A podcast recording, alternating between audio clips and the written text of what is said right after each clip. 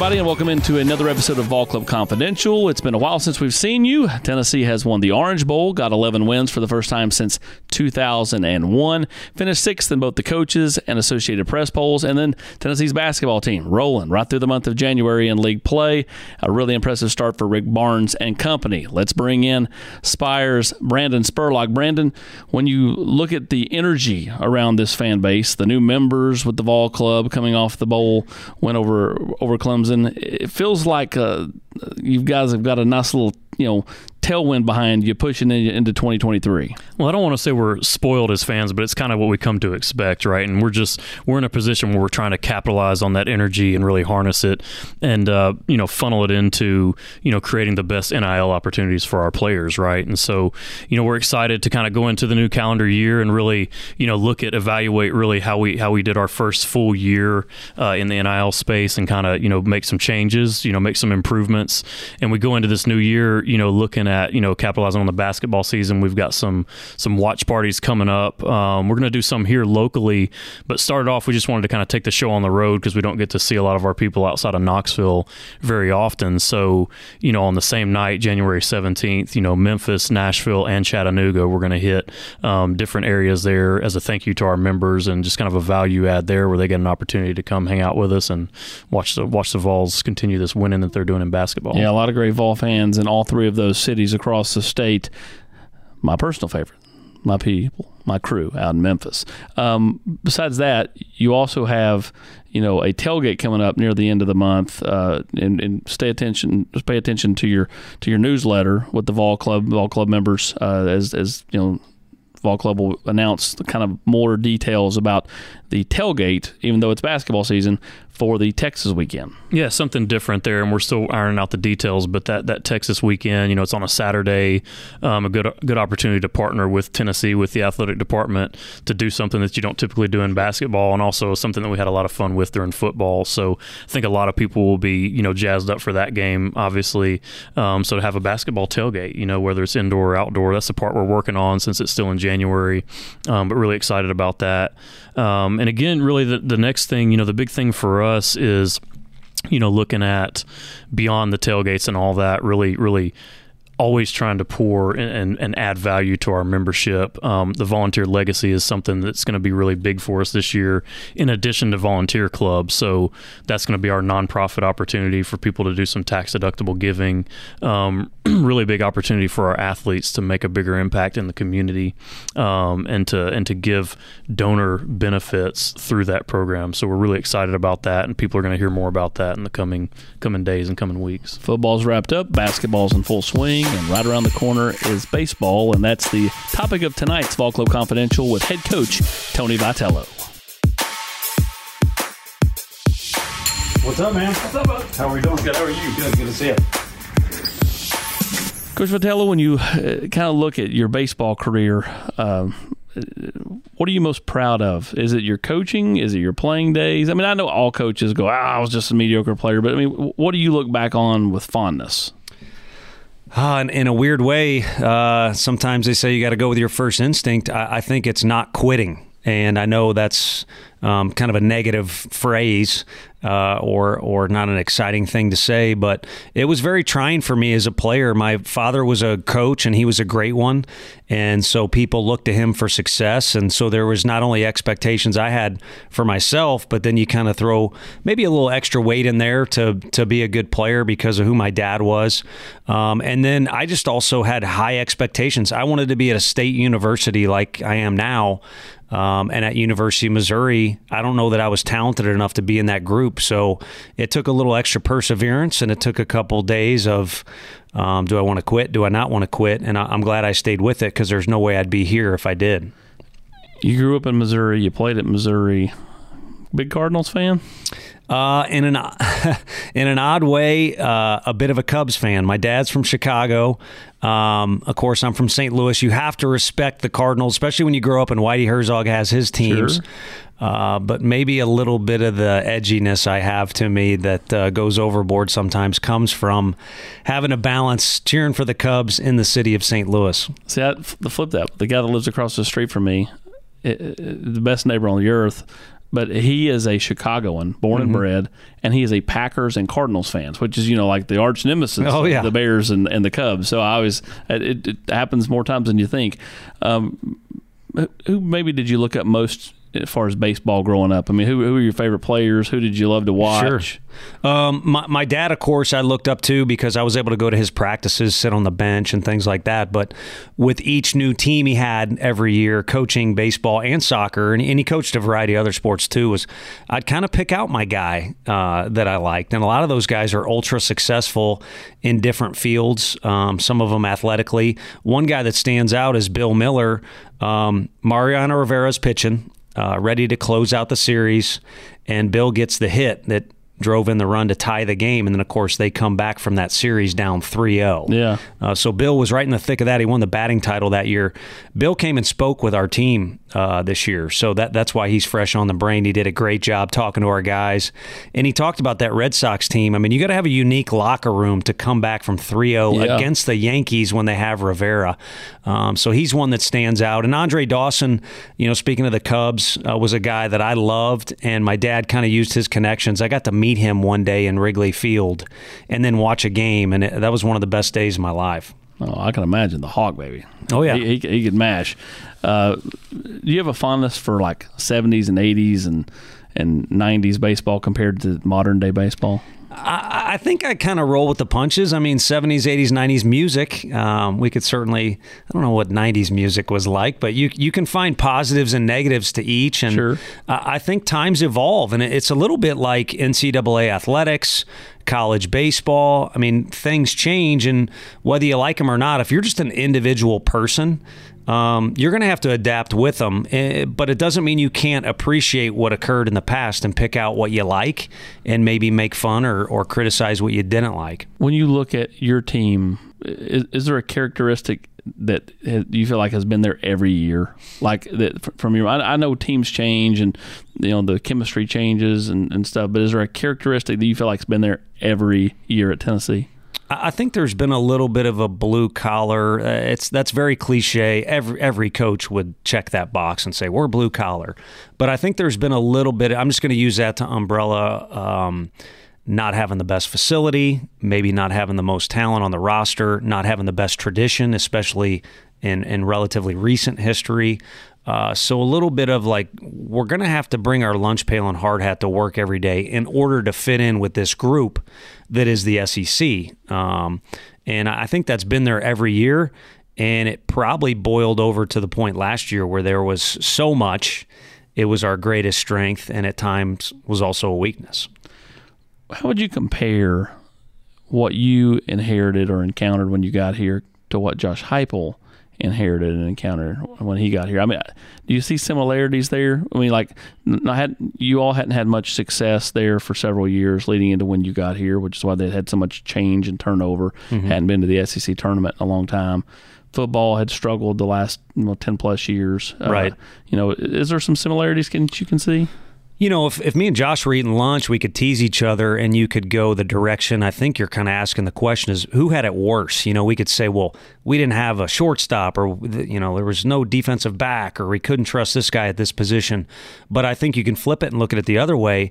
We both had a key component. And it was a, a location. You wouldn't start a restaurant at a location that you didn't think you could have success. And here, there's ingredients with the fan base and, and other things involved where you're capable of having success. It's not going to be easy. Might be easier in a few places. It's dang sure not as easy as it is at some. But the right ingredients are there if you're willing to put in the work and you got good people working around you with the players. And he certainly did that. I, I think to do it as quick as he did speaks to the genius uh, of his ability to call plays and how good some of his support staff is. I think when a football game starts, I think coaches have a little bit more ability to control some of the things that are going on than a baseball coach does. Sure. I mean, both both sports. In every sport, the the players are going to win and lose the game. Uh, you can call the best player in the world, but if Patrick Mahomes doesn't make the play, it ain't all going to work out. But I do think X's and O's, um, the the pressure's on. That's why they got guys in the press box. We just got a few guys in the dugout spitting sunflower seeds. when I look at it, I, I see that both of you took what you had and you made those players your players instead of like oh, that's the previous guy's players. Like you know what i mean? Like Yeah. because some coaches do that. Like it's like there's like a divide but like the instant you got here the instant he got here all those players that were on your roster were your players just like you had recruited them and that's how you treated them and i think that's how they responded fair we both would kill to coach Deion Sanders, but it kind of Sure. reminds me of Deion kind of coming in, and it was a little different. It was, and it might have been for show for the cameras. I didn't even watch the thing, but it was kind of get out because we're going to bring in our guys. Well, th- that's fair, and I'm all for upgrading. But what what you have is what you have to work with, and it it carries over too with the guys you recruited. You may think a guy is this fast, but when he shows up, he's only this fast, or, or however you want to phrase it. The bottom line is he's wearing your jersey. He's your teammate. Um, the players are the key to success. So you got to get the most out of them you can. And there's no question that staff is on a mission to pull that out of each guy. And I, I think. I think the one thing we really got going for us as a coaching staff, there's a lot of people that look after our guys, and I think to help make them Vols for, for our coaching staff when we first got here. when you first got here is there a player that ended up maybe overachieving or someone someone you saw like that kid's never going to help help us and then all of a sudden like three years later you're like wow Yeah, I, I think it's tough to pick out just one guy off the top of my head, but Andre Lipcius was a guy that we inherited, and he just drove you nuts because he's so cerebral. He has so many questions. He's an overanalyzer, and normally that's the worst thing, you know, analysis paralysis, all that stuff. Could not be a better teammate, kid, rep of our program. I think he's going to make it to the big leagues. And he was our best player for one, probably two years in a row. And then another kid, Jake Rucker, that we we recruited ourselves, came in as a freshman our second year, and he was the guy we picked on because he could take it, but also he was a freshman uh, playing amongst older guys, and he made the most mistakes. But by junior year, he's leading us to Omaha, hitting in the three hole, playing a phenomenal third base. i asked you this last year when we sat down at the stadium and you gave me i think three or four names that ended up being unbelievable last year who's some players on this current team that nobody's talking about now as we say here in mid-january that people will be talking about mid-march mid-april I hope we have those the, those guys. Um, it's certainly not a magical dust I sprinkled on last year's group, wherever they were. No, but, you had a good beat on your team, though. You, you had a good beat on who, who you Yeah. thought would help. And, and I think that conversation took place a little later than this It did, one. yeah, right. So you- you're still gathering up information. One thing you do right now is see who put in their work over Christmas break and who slacked off, who had a bunch of desserts like I did. Um, our guys look good. And I think Andrew Lindsey looks as good as anyone physically. He's a transfer uh, in a weird sort of way. He was at Charlotte and took a year off from baseball. He just didn't have a good life experience. Not, not no no harm or, or fair play to Charlotte's baseball program, but it just didn't go well. So he takes a year off. Frank sees him throw. Long story short, he's now on our campus. I, I think he'll be that pitcher. Um, another guy that no one's talking about because time has passed without him pitching is Seth Halverson. He was Missouri's Friday night starter. Um, has a fracture in his arm that eventually broke all the way through and had a really grind, um, just a tough, grueling grind to rehab that thing. Uh, so those are two guys on the pitching side, and then another one that I don't think people are talking about, even though they'll remember his name when he's announced, is Charlie Taylor, our catcher from last year. Um, got a couple standing ovations just because he had to replace Evan Russell in some key situations and he was a fresh face, a baby face even, and he did so well. Well, he did well because he's a great teammate and a great worker, and now that's taken him a year forward uh, in his progression as a player. Uh, and and then another one for me that that sticks out is Christian Scott has been a part of the program for so long. He's kind of been behind the scenes, kind of like Glue Trey, guy? yeah, kind of like Trey Lipscomb has been.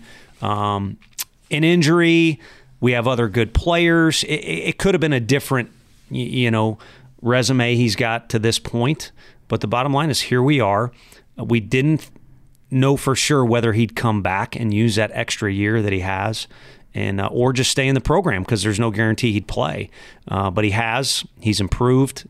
His maturity level is off the charts compared to what it was as a freshman. And those are four guys that I'm, I'm glad they're in our locker room. I'll put it that way. I think you guys will always be able to hit, but you, you lose some some big time production, you know, from last year's offensive lineup.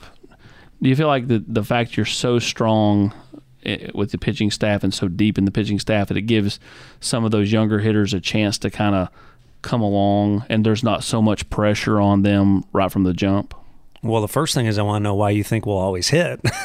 I just That'll give me confidence. Well, you've, Well, hit, it- you've hit the last several years. Yeah, I think Coach Elander does a great job uh, getting guys to do something, you know, backspin baseballs, and then Coach Q, our strength coach, and then the park will play lively for you. So it's a good setup if we recruit the right way and the guys work hard, and they have. Um, I think when you have confidence in your pitcher when you come to the park every day, it alleviates stress. Uh, had the good fortune of having Max Scherzer. Um, his freshman year was a developmental year. Uh, his sophomore year, he took over college baseball, and our guys showed up at the park every day. I remember we were in the Big 12, but we did play Florida. They were number one in the country, and we beat them, I think, 22 to three. Um, and that was a night Max started, and the hitters felt no pressure. They felt like if we score two runs, we're good. Um, and I think this year's team needs to feel a sense of urgency, not pressure on defense to to hook it up behind these good arms we have. Uh, but also at the plate, they need to feel a sense of relaxation that the pitching is going to be what keeps us in the game. It's going to be our backbone. Um, so what they need to do is just have competitive at bats, and if if we're doing what we think we can on the defensive side, the offensive side will kind of take care of itself. You know, right or wrong, you, you had never met Frank Anderson when you hired him, right? We, we had met, um, but we had never had lunch. We'd never had dinner. Uh, we never probably had been around each other for more than a few minutes at a time.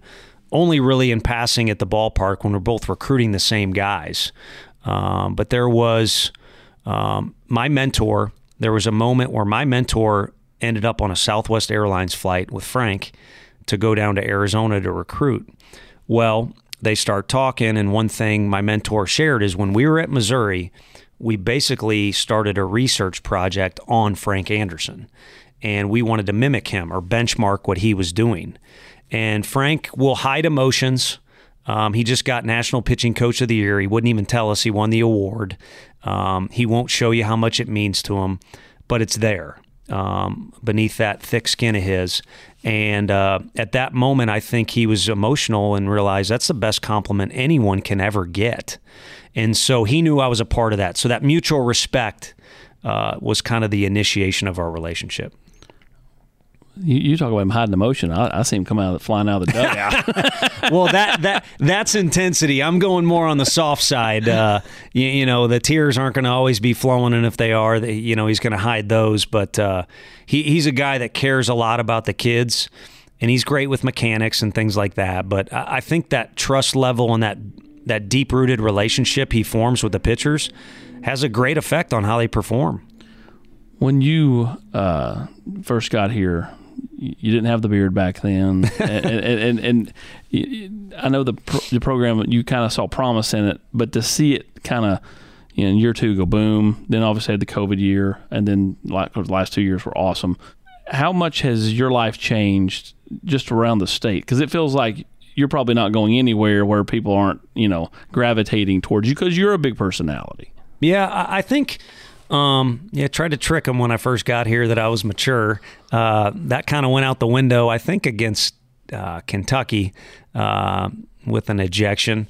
Um, but that was a that first year was just so tense. And life the first two years because of recruiting, and you felt like you had zero room for error to to make mistakes on the field. It it just was a such a heightened sense of tension around the program. And now I don't I don't think we relax. I mean, we're still working hard, but it, it's different. And we hit a different stride there where I think we were all at peace with we've invested a lot of time here. We love working here. And the biggest part of my answer to your question is we have roots here. It, it feels so good to have roots in the state and know who the donors are, the loyal fans are, the new fans, who the kids are coming up, who the players are in the state, and the coaches, um, just how it all works. Uh, just having roots here is uh, a great, great feeling. And our coaches all want to be here. They've said no to other jobs. They're starting families. Some of them are building. I can't say who or what, but some of them are building upon on those families. Um, you know, so that that's a huge part of it for, for me is the roots. Now it's all kind of flipped, and it is a new environment. You you feel a sense of pressure now um, when fans meet and greet you. They say stuff, and they want to go to Omaha, and they're disappointed we lost last year earlier than some thought we should. Um, they're they're buying season tickets, they're helping with NIL or, or stadium facilities. You're crazy if you don't feel a little bit of pressure, which is the first time in my career I've never worried about what other people thought because I I seem to put a type of pressure on myself that my dad did to himself. Um, but now it's different. You, you're, yeah, it is just about our inner circle, but it's also about a lot of other people in this state and really across the country. Coming up in six weeks, by the way, we'll do the gender reveal for said coach who has a growing family. Yeah, Um, we'll, we'll see how many months that is. I'm out of the loop on that. Oh, I would be surprised if you know at what week they can do the gender reveal. Um, Major League Baseball manager that maybe you looked up to, uh, try to model the way you manage after. You know, I, I just loved Whitey Herzog's plan. It, it was just so obvious, and you, you read the books too. It, it kind of reaffirms that. And then my dad is a part of a club where they get together and talk sports, and now he knows him personally. Um, Whitey had everything. He was so well rounded, and why go to an extreme? And it's easy to sit here and say this. Why go to an extreme where you're only an offensive guru or you're a real hothead or you're kind of a low key guy and you don't have much energy. You know, he was just so well rounded. He was intense at the right times, calm at the right times. Uh, great X's and O guy, it seemed. He had a great plan, good feel for personnel. Uh, you, you saw there was a distance between the players and him because he's got a job to do. He's got to write out the lineup. But there was also a closeness where you'd see Willie McGee and Ozzie Smith and him, you know, yucking it up during BP and things like that. So I was young, uh, but being in a family where coaching was was present every day, it was it was easy to see how well rounded he was. And then another guy, because of my dad's background, and we didn't have a football team in St. Louis. The Cardinals, who our players don't even know the Cardinals were in St. Louis, they leave when I'm about seven. Um, we used to go to Soldier Field all the time. Your players may not know the Rams were in St. Louis. That's true. That's true. Well, the St. Louis people do. They they're still bitter about that. Um, but we used to go to Soldier Field. Walter Payton was my favorite player, but Mike Ditka. Um, how could you not? How could he not grab your attention as a sports fan or just anybody? And that big personality was something I loved, and it was a it was a more of an edge than Whitey had, a bigger personality than Whitey had. But two different types of guys, but both champions and both you know great to look up to, if you ask me. All right, this may take a minute. If you if you're filling out your lineup card for your all time team, who's at each position? Oh, that's hard because you're you're you're so loyal to certain guys, but you know, Jayce Tingler is the most intense player I've ever played with or coached, and I got to do both. Jayce was manager of the Padres. He's up for manager of the year one year, fired the next year. That's how pro sports goes. If the big free agent guys don't perform, Yeah. and they had some injuries. He's now a bench coach with the Twins, which we've got several guys in pro ball with the Twins now. Uh, but you'd have to have him out there. Ian Kinsler, I was only around for a year. If you were going to, you know, what's the criteria? Um, based off his pro career, he's a no doubter. Uh, college career, I'd have to favor a guy probably that I was around Tennessee for three years. Um, there's some tremendous ones. Andrew Benintendi and I have grown really close as friends now. Uh, as a player, he was just, I was in awe of watching him at Arkansas, some of the things he could do. Uh, and then, you know, Drew Gilbert, he had probably the most electric moment I've ever been around in sports, and I've been to a lot of games. Uh, but also just how he changed the culture at Tennessee. I don't think even the most loyal fan, or you're a hardworking, uh, you know, member of the media, so you get to kind of peel back the curtain a little bit. But I don't think anybody will ever know how much Drew affected our culture uh, at University of Tennessee. Many people believe. Yeah, he really did, and he affected people's minds, and uh, that that's very hard to do. And he did it in a unique way too, not in a Tom Brady or uh, I don't know Derek Jeter, where it's kind of obvious, and you see him, you know, kind of being a point guard on the field in a weird way in the hallways and behind the scenes. He affected that culture more than anyone will ever know. You ever seen Bagger Vance? I have great flick. So at the end, you know, he makes the putt, and Bagger's walking down the, the beach, and he hears the. When Drew hit the grand slam, I was covering a junior day for football, so I was in the complex, and I mean, I knew the score. I was keeping up with it on my phone, and all of a sudden I hear. And I'm like, did he just hit a grand slam? And it updated. I'm like, whoa, you know, it was just so neat to kind of be like, you if you weren't there, like it was a cool place to be to kind of feel the. It's kind of like when we we, we talked to Josiah uh, Jordan James about you know seeing the video from the Alabama game of the people watching the watch party in Circle Park, and Mm-hmm. you know the, there's a delay on the screen, so there were, you know Chase is lined up for the field goal, but the fireworks go off. So they know that Tennessee's won Right. before they ever actually get to watch it. Um, but it was just kind of a, a neat way um, to kind of you know take that in when you weren't at the game. Yeah, no doubt. No, I've I've had other stories from other people too where they were, you know, golfing and the you know the literally the cheering moved the ball on the on the on the green, but um, you know that that was an epic moment. And uh, I thank him for that and a lot of the other stuff he did. And you know, one guy I leave off that list is coaching third base for us. I coached Jo- Josh Elander for two years at TCU, and he was the epitome of what you're looking for. I sat in the dugout one weird day. We were playing Texas, and I was I got on the field, and I, I look back, and Roger Clemens' numbers on the wall, and I'm like, what the hell am I doing out? Like I don't deserve. Like I'm not athletic enough to be out here. But then I kind of tried to credit myself and say, well, kind of worked my way to this point. So later in the game, when I'm out of the game where I belong on the bench, I'm thinking, well, if I can do that just by doing this in the weight room and this on the field, then what if you get a talented player to do that? The perfect storm. And Kobe's the easy guy to point to. He was the most talented player and he was the hardest worker. And one of the reasons Coach Elander was hired uh, first college coaching job, no experience, he gets into the SEC, is just that background of being the best player on our team at TCU and also the hardest worker. Pete Rose, Barry Bonds, Roger Clemens. Should they be in the hall? Yeah, no question. Um, Barry Bonds, you, you can go back and look at how skinny he was. He was as skinny as a fungo uh, with with the Pirates. He was a Hall of Fame player, and also, who are we to, you know, play private eye or FBI? he had 500 steals before he ever got big. right, You know what I mean? Right. Um, Roger Clemens, you look at his career at Texas, everyone knew he was going to be a superstar. And anyone who's been around him, that level of intensity and work ethic.